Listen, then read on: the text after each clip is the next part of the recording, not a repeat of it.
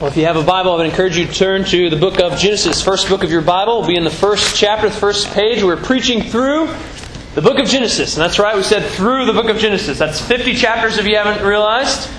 It's going to take a while. We might be here till 2020 or so in the book of Genesis. But it doesn't feel good to be back in a, in a book. This is kind of our, our normal practice at, at Sojourn. We want to walk through books of the Bible because we feel like that it gives us a better sense of the context and what God might be saying both to the original audience and then in turn to us. And so we, we work through books of the Bible uh, as our steady diet here at Sojourn. So, Genesis chapter 1, starting in verse 1, hear the word of the Lord. In the beginning, God created the heavens and the earth. The earth was without form and void, and darkness was over the face of the deep, and the Spirit of God was hovering over the face of the waters. And God said, Would you pray together with me? Father, thank you for your word and for creating us. We pray that this time would be a time that would be an honor and a glory to your name. Help us to listen well to your word, to submit ourselves humbly before it. And God, may you be honored and glorified as we get equipped with your word. God, thanks for your, your word. Thanks for giving it to us. May we follow it rightly. It's in Jesus' name that we pray. Amen. His memory is blank. His bullet ridden body was fished from the Mediterranean Sea. He has a microfilm chip in his hip that has a bank account number on it, and even his name is a mystery was marked for death, and he's racing for survival through a bizarre world. Who is Jason Bourne? The answer may kill him. Jason Bourne is on this wild and fun chase for his identity. Who he is, where he comes from. It goes through three, now four movies. Don't watch the other one, but there's four Jason Bourne movies. It will be fun and delightful for you to learn about the identity of Jason Bourne and where he comes from and who he is. Or you can read the books, equally as good.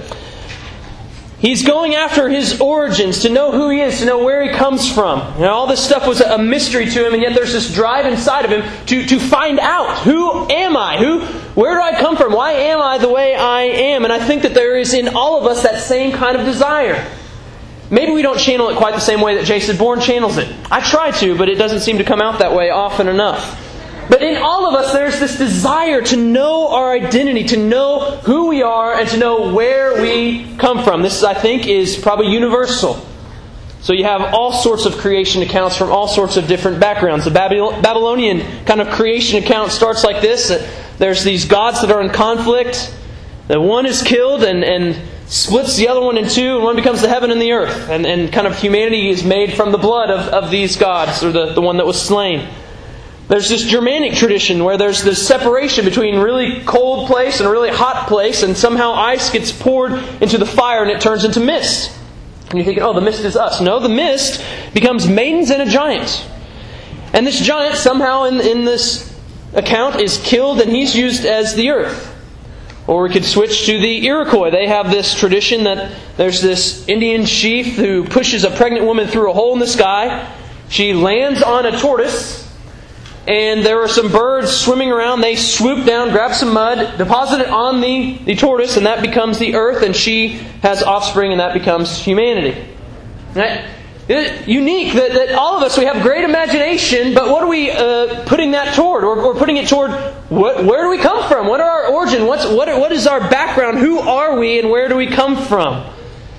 And this is what Genesis gives us the origin of humanity, the origins of life. And indeed, it unites us all. This is all of our origin here in Genesis. But before we get to those origins, just kind of set up the book of Genesis, the origin of Genesis itself, I think, would be helpful for us to know. So it's good to think through who, who's the author? Who wrote the book of Genesis? There's no official author that is given, but it's commonly accepted that Moses wrote the first five books of the Bible. I think that this is given from lots of different places, even in the Scripture. John and Jesus says in John chapter 7, verse 22, that, that Moses gave you circumcision. Now, you, you think of circumcision as a law given to the Jews. Often those are given in Leviticus or Deuteronomy, but this was given in, in Genesis chapter 17. Long before we had kind of the, the law given by Moses, so it's thought that, that Moses wrote that as well. We saw in Luke chapter 24, and we did that through our essential series, that Jesus speaks of Moses writing about him, referring to the law, the first five books of the Old Testament. Now, Moses seems like a likely candidate because he would have been uniquely qualified.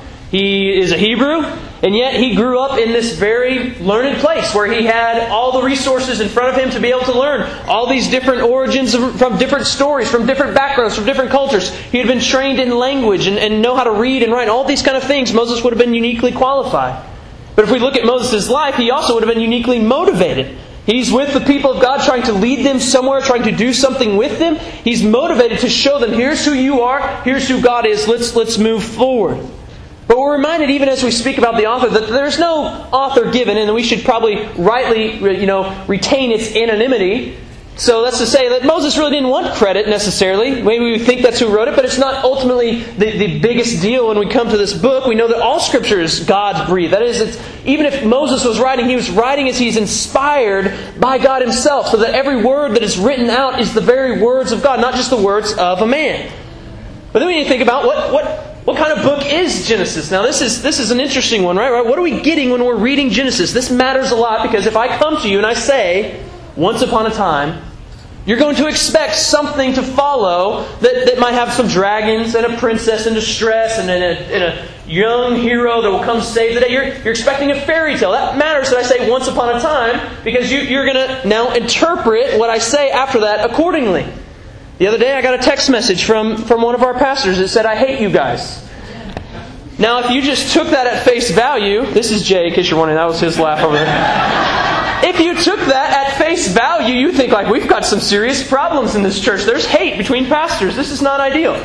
But given the context and, and the kind of intense sarcasm that was going back and forth in this, I understood that he doesn't really hate me. He actually means the opposite is true. I didn't take that as, oh my gosh, he hates me, we got big problems. So it matters what kind of book that we're looking at. So when Paul says that I, am writing this letter to the church, that, that makes a difference as opposed to, to another one. I, I think this is illustrated well in the book of Luke.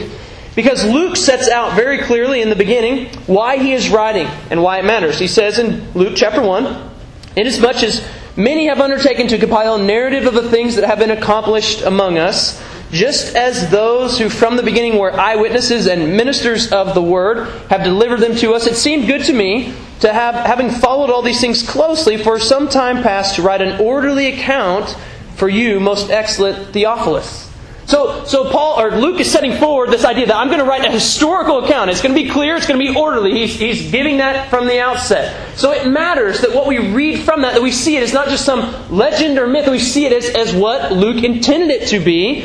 And so what is Genesis? It matters that it doesn't start with once upon a time, that it starts the way it does, that it's written by who it is. So Genesis is what kind of a book? Well, we would say that Genesis is historical. That is to say, that we believe the events in Genesis actually happened. We, we believe that these are real events. It's a historical account.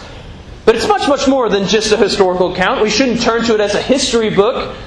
Um, it's, it's much, much more than that. It also teaches. So it's not just trying to give us history and origins, it's also to teach us something. It's to teach the people of God something, how they're to live. It's going in there, but it doesn't just do that, right? It's not a geometry book that just gives you the formulas that you can work through. It's not just doing that, it's also doing more. It's an, it's an artful book, it's an aesthetic book that has poetry, song, it, it has more stuff in there, and all these things are given to us that we might know God.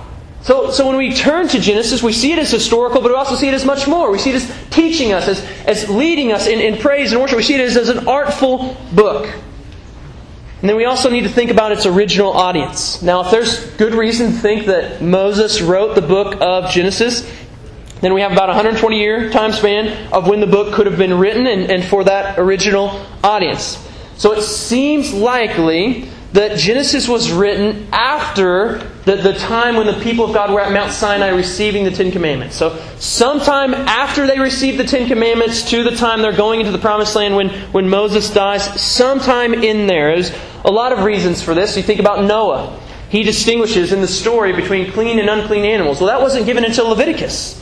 So where did that come from? Well, it seems like someone who, who knew clean and unclean was, was kind of filling that in, and that the original audience would have understood what clean and unclean animals were, which wouldn't have been given until Leviticus was given at Sinai. And so it's, it's thought that, that the law, that the book of Genesis was given after Sinai as the people are kind of working their way to the promised land. So they're, they're outside of Egypt. They've been delivered from Egypt, and they're getting ready to go in this, this desert and wander around. And Moses, it seems, writes this book. And so Moses is writing primarily for a generation that is going to enter into the promised land. Now think about what they're getting ready to do. They're entering into a kind of a foreign territory with foreign gods that they've been warned about.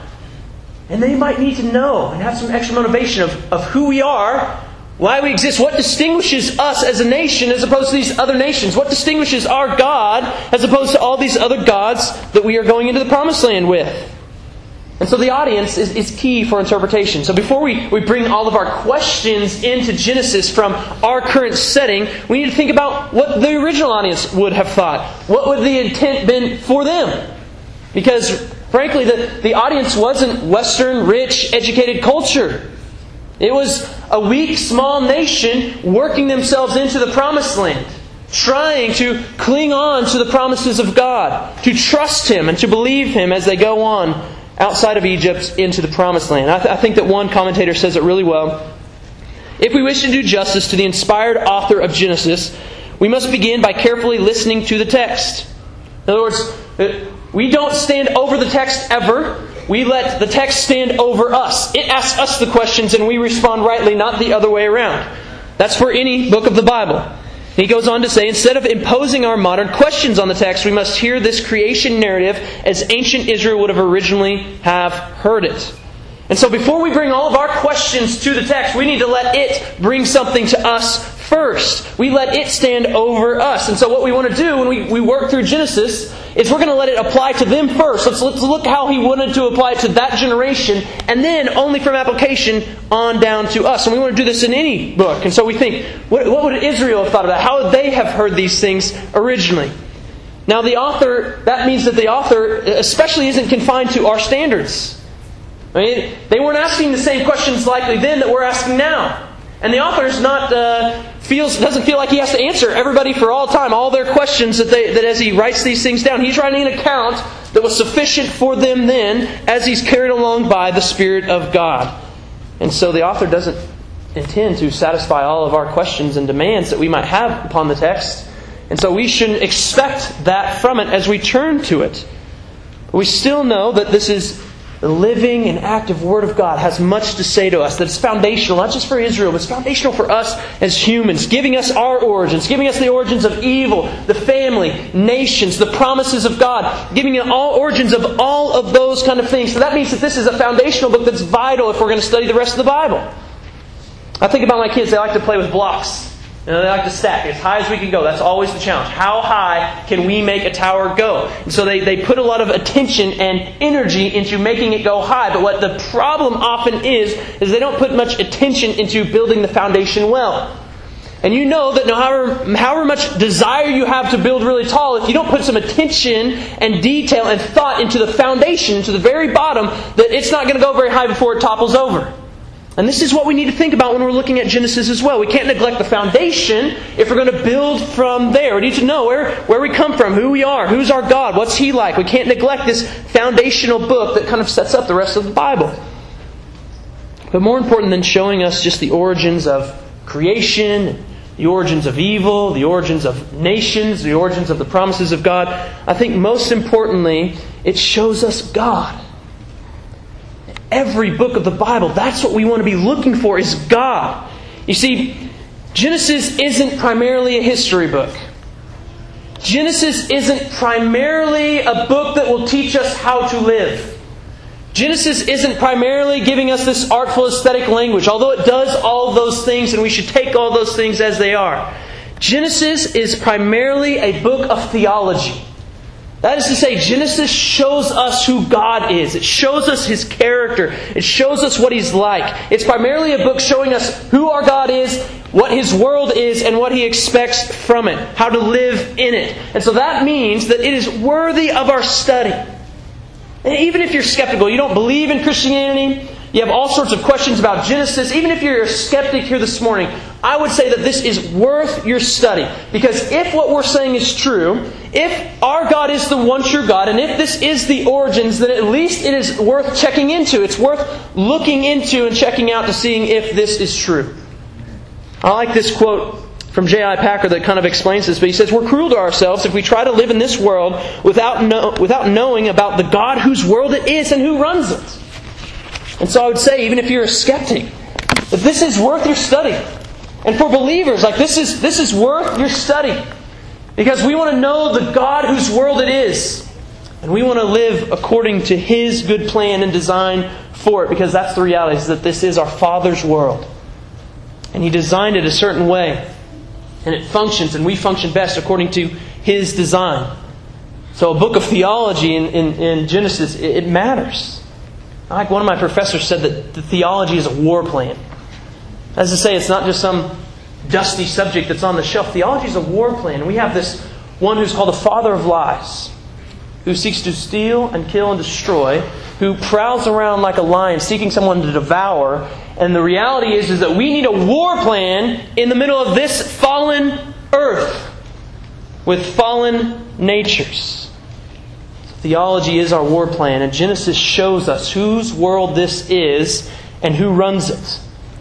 So, my hope is that we would listen intently together so that we might know this God. So, what does this opening passage of Genesis teach us about God? I would say, simply put, if we were to say it in a short phrase, that, that God is the sovereign creator. God's the sovereign creator. As we look at the text, we see a God who is there. Look in verse 1. In the beginning, God. In the beginning, God created the heavens and the earth. This is like a, a summary statement right from the beginning, but that has great depth. Now, you may not have heard anything about the Scripture. You might not know any of the books of the Bible, and you've likely heard that phrase. In the beginning, God created the heavens and the earth. This is an amazing phrase with such great depth.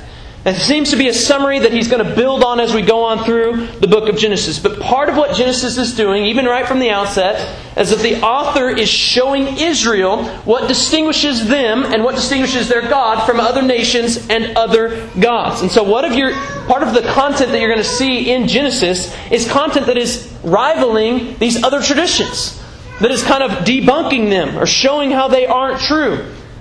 This is one that's already debunked here is atheism. The, the, the, scripture already. That's ruled out because in the beginning there's God. He's there right from the very beginning. And we have this amazing truth handed down to us that God simply is. God's eternal. He simply is there. We, we don't know how to explain that. We don't know how to comprehend it other than that God is there. He's this eternal God. He has no beginning. There is not a time when God was not. He was always there in the beginning. This is affirmed throughout the scripture. If you look in Psalm 90, it says, Before the mountains were brought forth, or ever you had formed the earth and the world, from everlasting to everlasting, you are God. Psalm 102 says, Of old you laid the foundation of the earth and the heavens, are the work of your hands. They will perish, they will pass away. They will all wear out like a garment, but you will remain. You will change them like a robe, and they will pass away, but you are the same, and your years have no end. God is eternal. Isaiah chapter 44. God speaking, I am the first and I am the last, and beside me there is no God. He is the only one who is eternal. And they pick this up again in Revelation. This is over and over again. We could go through the scripture and say stuff like this, but he says, I'm the Alpha and I'm the Omega. I'm the beginning and the end, says the Lord God, who was and who, who is, who was, and who is to come, the Almighty. God is the only one who is eternal. The only one with no beginning and no end. He is the Alpha and the Omega. He stands from age to age. Everything else, everyone else has a beginning. God alone stands eternal. We played a game the other night. Some of you guys were there, and we, we talked about the average lifespan of a dog. I think it was like 12 years. I was shocked by that. That seems pretty short. I could be wrong. It doesn't really matter. 12 years, let's just say that's the average lifespan of a dog. I grew up on a farm, the average lifespan much, much less than that, actually. So 12 years, in some sense, it's like, that seems long, but then I thought about 12 years, my daughter is going to be, you know, like that. We may not want to get a dog because it's going to die when she's a child. It just seemed like so short. And yet we look to the scripture and it says the same thing about humanity, right? You're, you are a mere breath, the Bible says, a mist that appears today and is gone. It's short. And yet we have a God that has no start and no end, who has never had to have a birthday because he never had a birth. God was always eternal. It's amazing truth that would have been a great comfort to Israel, would it not? As they're trying to enter into the promised land, seeking something to grab a hold of and trust in, they can grab onto a, a God who doesn't die.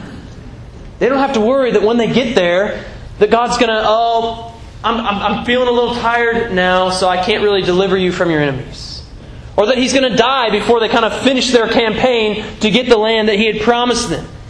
That God, who led them out of Egypt, is going to be the God that can lead them into the promised land because He is from everlasting to everlasting. He's not wavering in strength. And in our time, this is especially applicable as well because everything around us seems like shifting sand. Everything seems just unsteady now. And yet we have a God who is very steady, who is eternal from the beginning to the end, the Alpha and the Omega. And this truth ought to be a comfort to us as well. Psalm 146 says it this way, starting in verse 3 it says, put, no, put not your trust in princes, in a son of man in whom there is no salvation.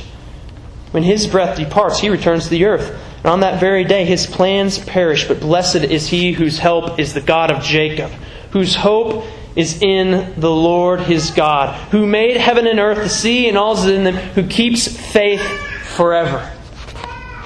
You know, we, we are tempted to put our trust in a man, even now, especially now. Let's there's hope for the future. Let's find someone that can give us that hope. And this Bible says, like, be very careful because his breath is soon going to be gone. But God, he stands forever from age to age. Isaiah chapter 2 says it this way Stop regarding man in whose nostrils is breath. For what account is he? Trust in the Lord, who is eternal. Everything and everyone that we could put our trust in is going to pass away. All their plans, all their dreams, all their hopes are going to go with them.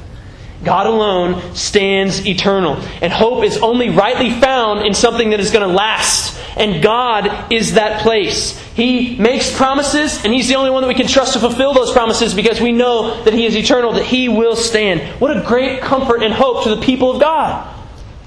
In the midst of all their trials and struggles and suffering and good times on the earth, we know that our God lives. He's eternal. And the eternality of God reminds us that God is completely self sufficient. That He's independent. That is, that He doesn't need anything and that He's never needed anything. He's not contingent on anything. God doesn't create out of need. He doesn't create because He needed something. He needed humanity. He needed an earth. He doesn't do that. He is completely independent, not contingent upon anything. We are kind of the opposite. We need oxygen. We need sleep. We need food. Some of you woke up this morning and say, I need coffee. Right, we need things. We're dependent. We're contingent. We're, we're passing like a shadow. We're fleeting. God alone is independent. Israel would have known this very uh, starkly as they're traveling through this desert. Where are we going to get water? Where are we going to get food? We have to have these things or we will die. And yet, this independent God, what does He do? Manna from heaven, water from rocks. He's not contingent upon these things as if He needed them. So God's not only eternal, we see that in verse 1, God is powerful. It says again in verse 1 in the beginning, God created the heavens and the earth. Now, this would take out, it seems, this idea of pantheism, that, that God and creation are one.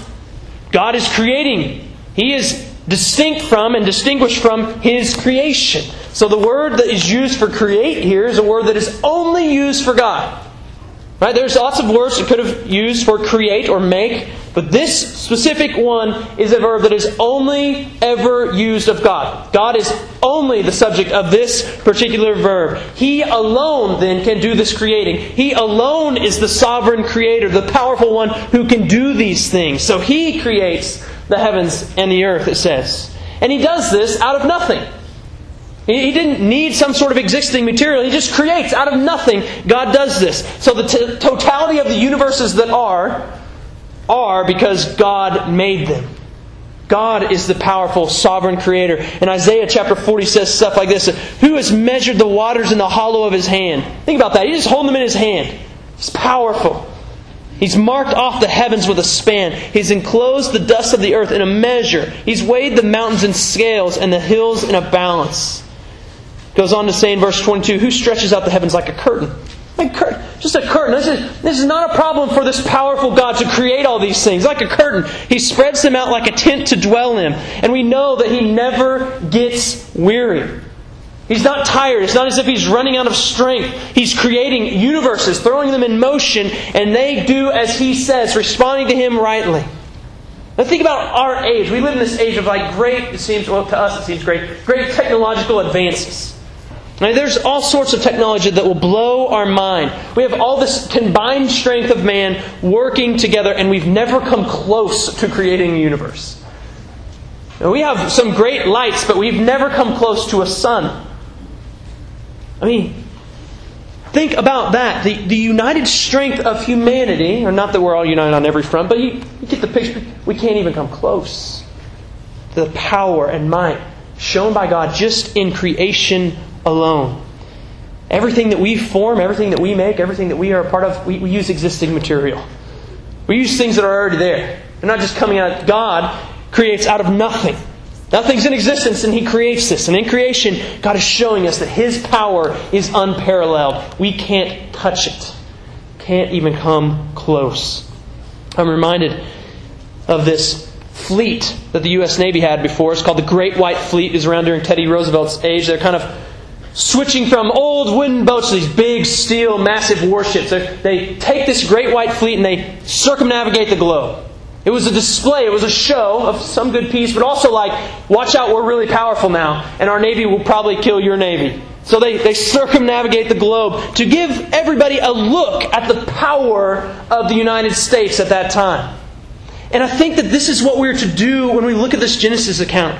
That we need to take note here of the power of God. That we need to see what He's done and we need to adjust our lives accordingly. We need to see His power in creation. This amazing force that just spins things into motion out of nothing. He does this. He is a powerful, sovereign God.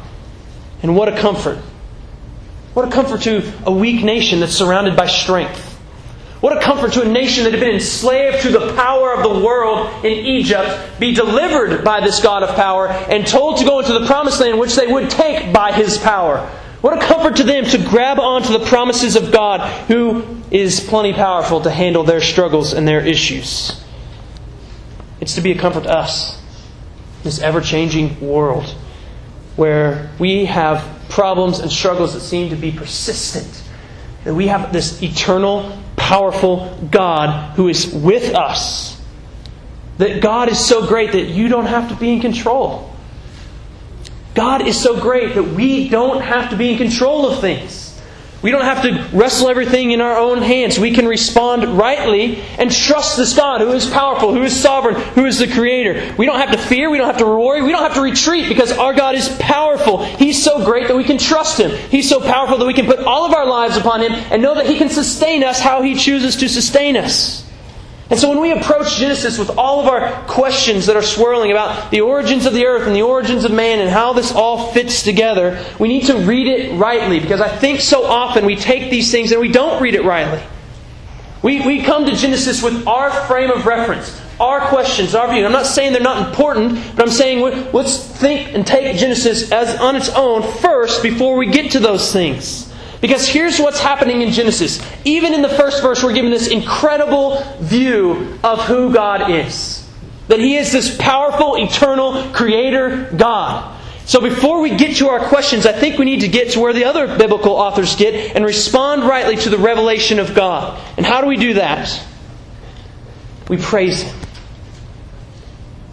Revelation of God always demands a response, and the response that is given in the Scripture over and over again for creation alone is worship.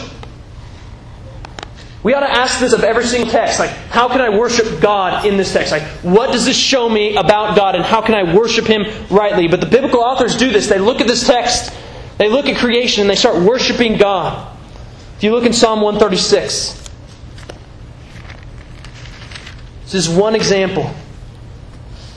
I'm going to start in verse 1. I put verse 3 on the screen. But give thanks to the Lord, for he is good, for his steadfast love endures forever.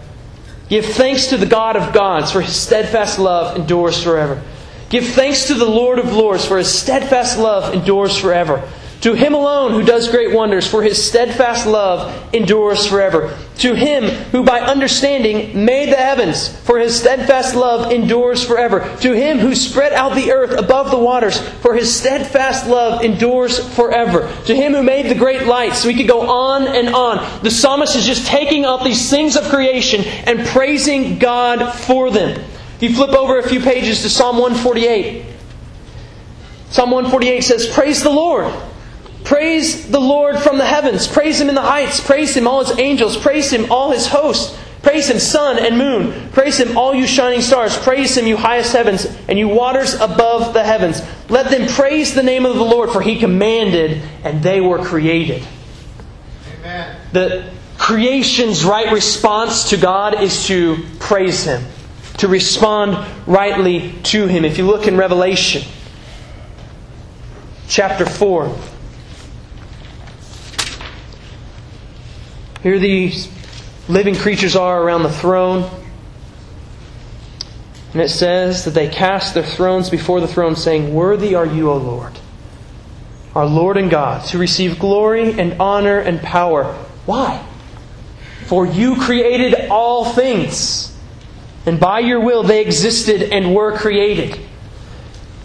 Didn't get to redemption there. They just said, You created all things and they exist by your will. Worthy are you to receive glory and honor and praise. See, the biblical authors all agree with what to do with this creation account to fall on our face and worship before the Lord. That's what they agree on. That we are to worship God because of this. And the question is do we do this? Do we go to Genesis 1 1 and fall down in worship before the Lord? Do we worship God for His eternality? Something we can't even grasp with our finite minds. That He never had a beginning, that He never had an end. Do we say, God, you are great because you are eternal? Do we worship God for His power? That out of nothing He can put universes into existence? Do we worship God for His creation? That we look around us and we think, God made this. He alone can do this. Do we worship God for those things? If not, I think that it's clear that we, we are failing to respond correctly to the Word of God. No matter our questions, we've already missed the point if we haven't worshiped God in what He's revealed to us about Himself. So, my encouragement is to go outside and look around. And if you're younger, don't take your phone and don't put earplugs in. Go and listen to the things that are around you that God has created. You're going to hear some car noise and stuff like that. Find somebody maybe that lives a little further out. Listen. Birds, crickets, all these things. God made those things. Look at the stars and the sun. Like, enjoy these things. Like, wonder at your God and what He's created. You could work your whole life and you could bring everybody else in with you and try to work to create something half as good as that and you would never get there. God just, out of nothing, speaks these things into existence.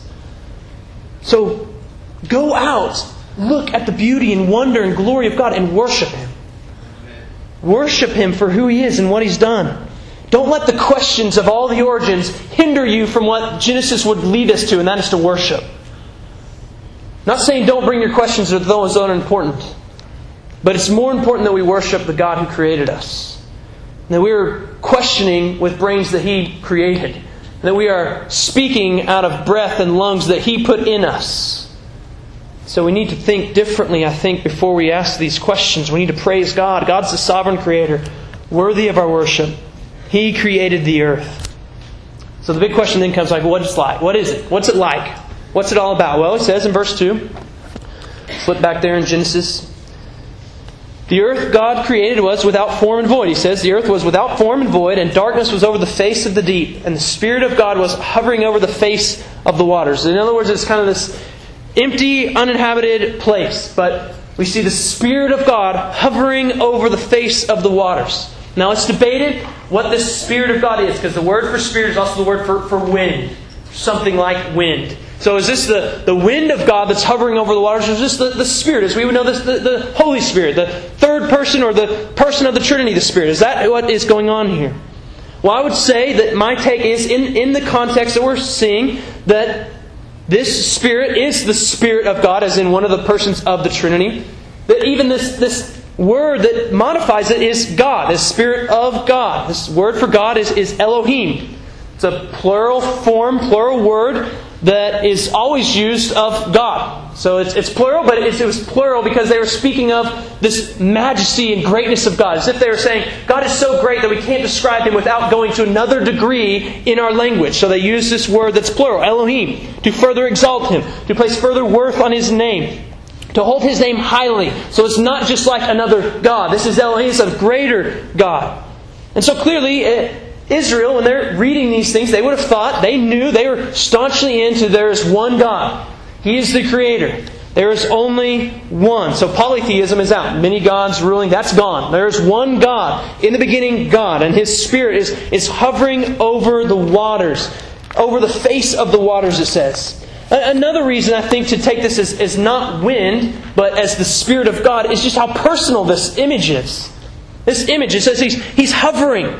It brings up this picture of, of kind of a mother eagle hovering over the nest. And that's kind of the imagery that they would have thought of. There's other images like that in the scripture where you see this, this mother eagle hovering over her, kind of in a sense, her creation, her nest. It's this personal image that the, the author is bringing out, that God is, is hovering like that.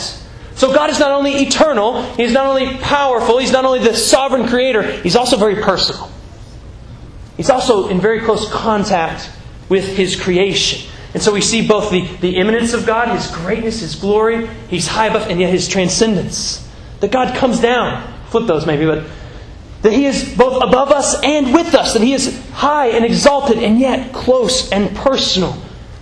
And indeed, I'd say that He is so personal that He speaks. If you look in verse 3, and God said, God said. Now, these few words may not seem important as we read through them, but these, these words are, are vital to us.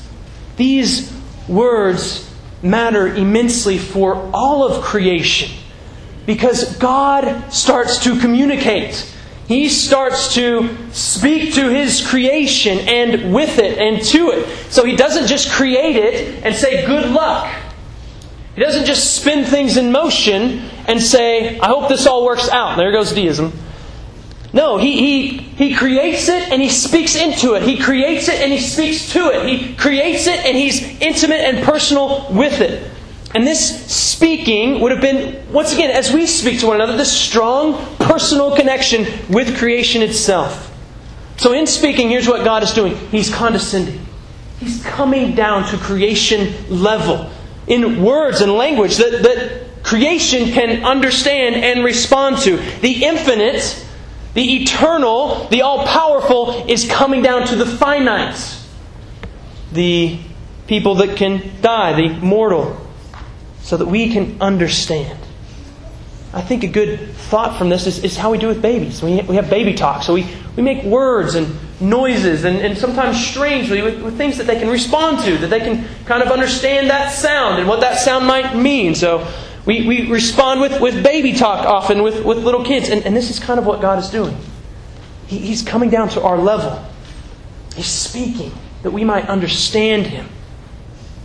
We also know, filling in from the New Testament, that this is God who speaks, speaks because He also is the Word. That John tells us that in the beginning was the Word. The Word was with God, and the Word was God. And that He got so close and personal with His creation that it said that the, the Word took on flesh and dwelt among us, that we might know Him fully and greatly. The God who is there is also the God who speaks, and He gives us a huge clue, I think, into why He created with these verses. Isn't that the big question? So God created, if we take that all at face value, why? Which I think is a much better question than how. As we work through Genesis, I think the why question is a much bigger and better question than all the hows. I'm saying they're not important, but a why question is, is much more important. So why? Why? Well, in Genesis, this is a thing that I think that is addressed to us. But I just said that God doesn't need anything. So if we have a God who is eternal, who's not contingent upon anything, who doesn't need anything, why create?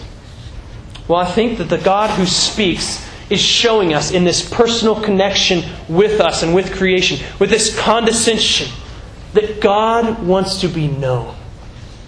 That God is communicating with His creation that He might be known. Is God lonely? No, He's, he's not lonely. Is God wanting some attention? I don't think that that's necessarily it. Like, why would you speak? Why would you want to be known? Well, I think that there's even more hints here as we look at this passage. Hints from the Spirit who's hovering over the waters. Hints from the, the, the Word that is, is, we know is going to take on flesh and dwell among us. We, we understand that this God, if we fill it in from the rest of the Scriptures, is not just this solo God that has no community, that has no relationship whatsoever. From eternity past, God existed in three persons. That is, there's one God, He exists in three persons, and that that is the eternal God. So God exists within His own community, the Father, the Son, and the Spirit, having this shared love, shared joy, shared relationship, shared fellowship with one another from eternity past. And yet, this God seems like then creates out of the greatness and the flow of that relationship to His creation. God is not lonely. He exists perfectly in perfect harmony with one another, with Himself, and out of that, he creates. He's not missing love. He's not needing to be served. He creates out of His greatness and out of His fullness. And I think that maybe I should let another scholar say it better than me. That the ultimate reason that God creates, this is Jonathan Edwards, paraphrased by his biographer, is not to remedy some lack in God. He's not needing something. Other gods need to be served. God doesn't need our service. Other gods need adoration. God doesn't need our adoration. He already had all the adoration and love that he ever would have needed. But what does he do? But to extend that perfect internal communication of the triune God's goodness and love. It is an extension of the glory of a perfectly good and loving being to communicate that love to other intelligent beings. You should probably read that. It's from this uh, essay that he wrote for the end for which God created the world. It's a great sermon title, but God created is the just God created not to get love, not to get service, not to get adoration. God created to share. God didn't create to get, He created to, to give. He has all the love He needs. He has all the community and the people that he needs. And he creates to share that with intelligent beings that could respond to it rightly. God created not to get, but to share his greatness, his glory, his love, his joy, his relationship with his creation. That is us.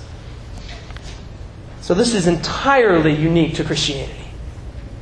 Two verses in, and we've already split off from every other religion out there. That God is uniquely creating us to share with us who He is. There is no other God like this. And indeed, I think Genesis would say over and over again that this God is unparalleled. That there are many gods in the world, but there is only one God who stands supreme.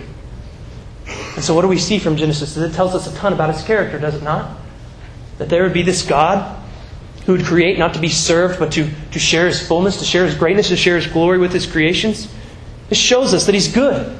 He's gracious that He had stooped down to our level so that we might know Him and share in the greatness that, that He has had from eternity past. The eternal, sovereign, powerful Creator of the universe wants to share life with His creation. God is the sovereign one, is inviting us in His speaking, is inviting us in this personal touch to know Him. He's inviting us in to relationship with Him to love with Him, to know Him, to find our joy in Him. There are tons of searches for origins of humanity, of life, of evil, of death, of who God is, of, of how to live in this world. The desire is in all of us, but we will never be satisfied until we find this as truth. Because this is the God who made us.